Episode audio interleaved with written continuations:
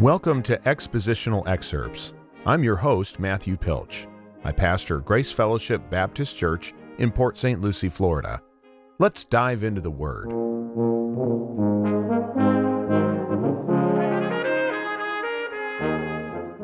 In today's episode, we will begin looking at Genesis chapter 35. This is another chapter that is the the entire narrative is this. Uh, it does have a couple different parts, but really it is a standalone uh, chapter here, standalone narrative section. So all 29 verses, one section. And we're looking at the idea of uh, Jacob, Israel, his family returning to Bethel. And you'll recall that as he was departing the land to spend the next 20 years with Laban and to see his family grow, take wives, and all those other things, uh, that he has this encounter with God and he calls that place Bethel. And this is where he's going to, to come back to after all these years. Now, just as a reminder to set the stage, as he came back into this uh, land, crossing the river Jabbok and Peniel there with the face of God, meeting Esau, one of the things that we have learned through the entire Jacob narrative is that he's really made his life and life for everybody around him a lot tougher, uh, especially for himself, than it ever needed to be. Here's a man who's going through the school of hard knocks. And so, as we approach this chapter, we should be governed by this idea here that God wants his people to live for him according to his promise in a sin cursed world. That is pretty self explanatory. I mean, that's true for us, it's true for Jacob, but God does want us to live for him and to live according to his promises, even though we are surrounded by this world and all. Uh, all of its various aspects of depravity and fallenness. We live in a sin cursed world, and yet we are required, we should live according to the promises that God has made for us. So, as we see this being fleshed out in Jacob's life in verses 1 to 7, we see that God reminds his people of their relationship with him. So, let's take a moment and read the text. Verse 1 of 35, we read this God said to Jacob, Arise, go up to Bethel and dwell there. Make an altar there to the God who appeared to you when you fled from your brother Esau. So Jacob said to his household and to all who are with him, Put away the foreign gods that are among you, and purify yourselves, and change your garments.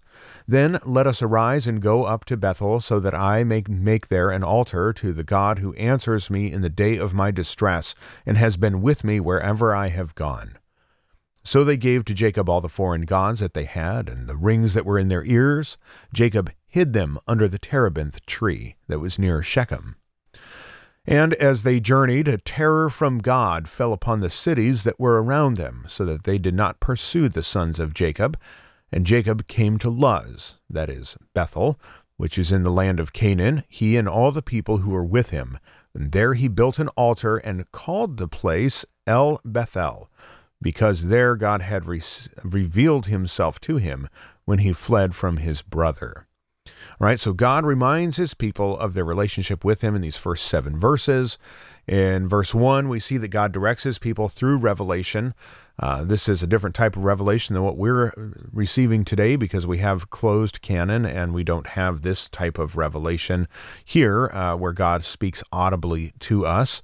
But uh, he does speak. This is a way of revelation in the Old Testament, and we do have God directing us through revelation today. So there's the application because we have the Word of God. But in Jacob's case, he speaks to him audibly and tells him and gives him this command Arise, go up to Bethel, and dwell there, make there an altar uh, to the God who appeared to you when you fled from your brother Esau.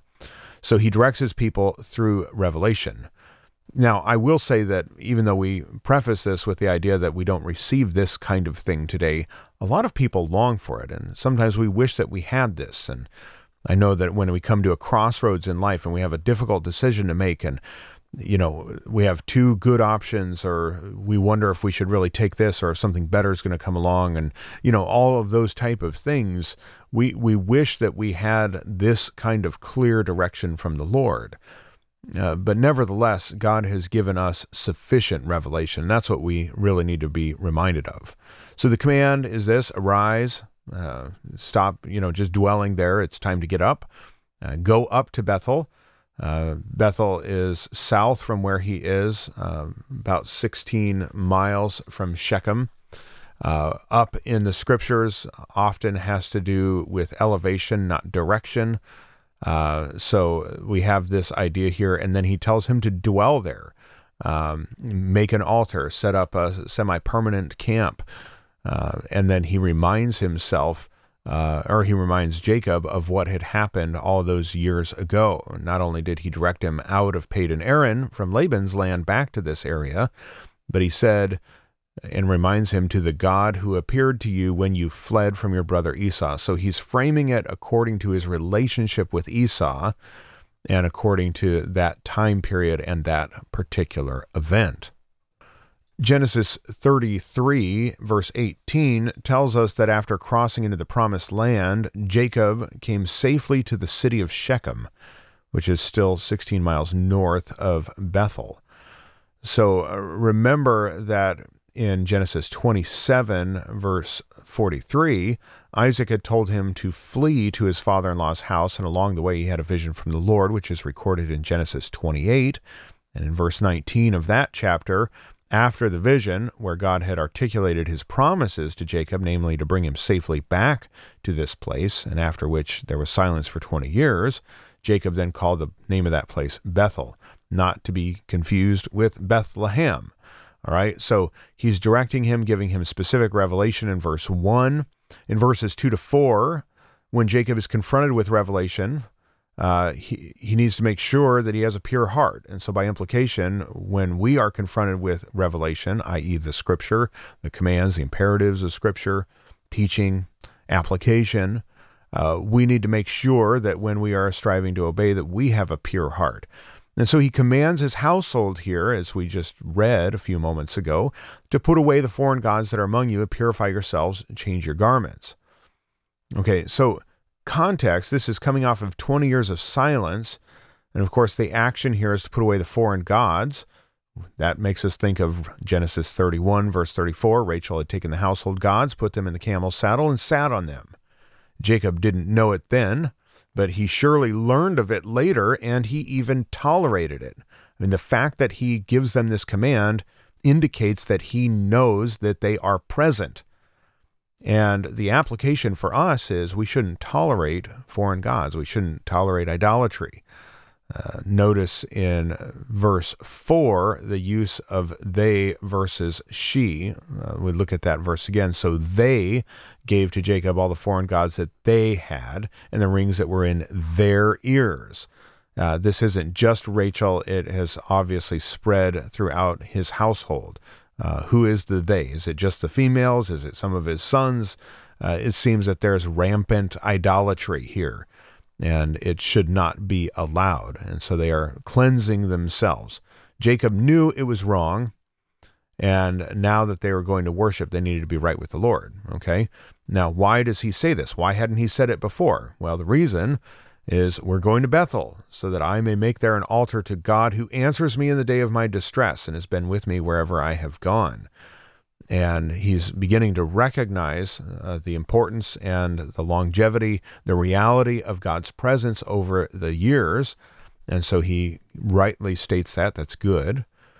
And it also causes us to realize this that real worship requires action. So they gave to Jacob all the foreign gods that they had and the rings that were in their ears. Uh, it's, it's not just talk, it's do, right? And so they, they do this, and, and that's good. Um, one comment that I would make under this is that Jacob hid them under the terebinth tree that was near Shechem. And the idea here is to bury them in the ground.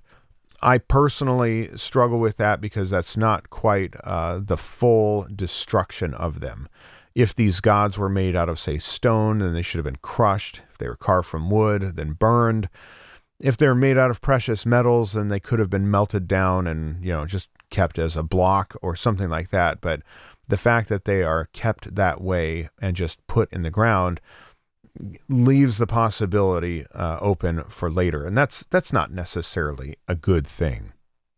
Now, in verses five to seven, this last part, uh, this is interesting here. Uh, we we read this that during their journey, God protected them, and so we we learned this that God may sometimes supernaturally protect His people. And so we read that uh, this terror from God falls upon the cities that were around them, so they did, did not pursue the sons of Jacob. Uh, now, this is also given more context because of the preceding chapter. Why is it that the nations around them and the people around them, the cities, might want to come after Jacob? Well, he had made himself uh, and his family a stench uh, from all those people, as we read in chapter 34. And so God is supernaturally protecting them. God may protect his own for his divine purposes in spite of our sin. It's a dangerous game to play to try and, you know, say and, and leverage God's sovereignty in this area and, and say that you somehow deserve to live. God may uh, protect you in spite of your foolish actions because he has a greater plan. But sometimes God's plan for you uh, may be for you to go to glory at that point. Uh, in the case of Jacob, because of all that he had promised his forefathers, he gives him that divine protection. In, in other words, it's better to play it for us, okay? for us, it's better to play that safe uh, than than to try and gamble with the protection of the Lord and say, well, God must have a better plan for me. Uh, we don't want to be walking in sin. We don't want to presume upon the grace of God. We do not want to presume upon his protection. Uh, and in this case, from a human standpoint, Jacob and his family certainly uh, were at a great risk here. And had God not stepped in, they most likely would have been attacked. Uh, and this obviously, they have nothing to do with the reaction of the cities that are around them. This comes from the Lord Himself. A terror from God fell upon the cities. Uh, so and it, and it, looks like so that con, or resultative here that they did not pursue the sons of Jacob. That seems to indicate that they were preparing to do that. Uh, the very thing that Jacob had warned of because of Simeon and Levi's actions in the preceding chapter, the brothers of Dinah.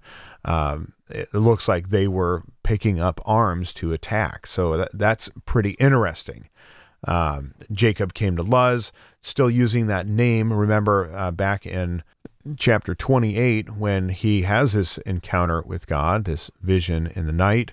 Uh, he names it Bethel, and it says now the name of that place formerly was Luz. And so we're going back to that to bring it all full circle. And we see that again here. He comes to Luz, that is Bethel, which is in the land of Canaan, he and all the people who are with him. And then he does what God had asked him, commanded him to do, which is, he said, Go there, arise, dwell.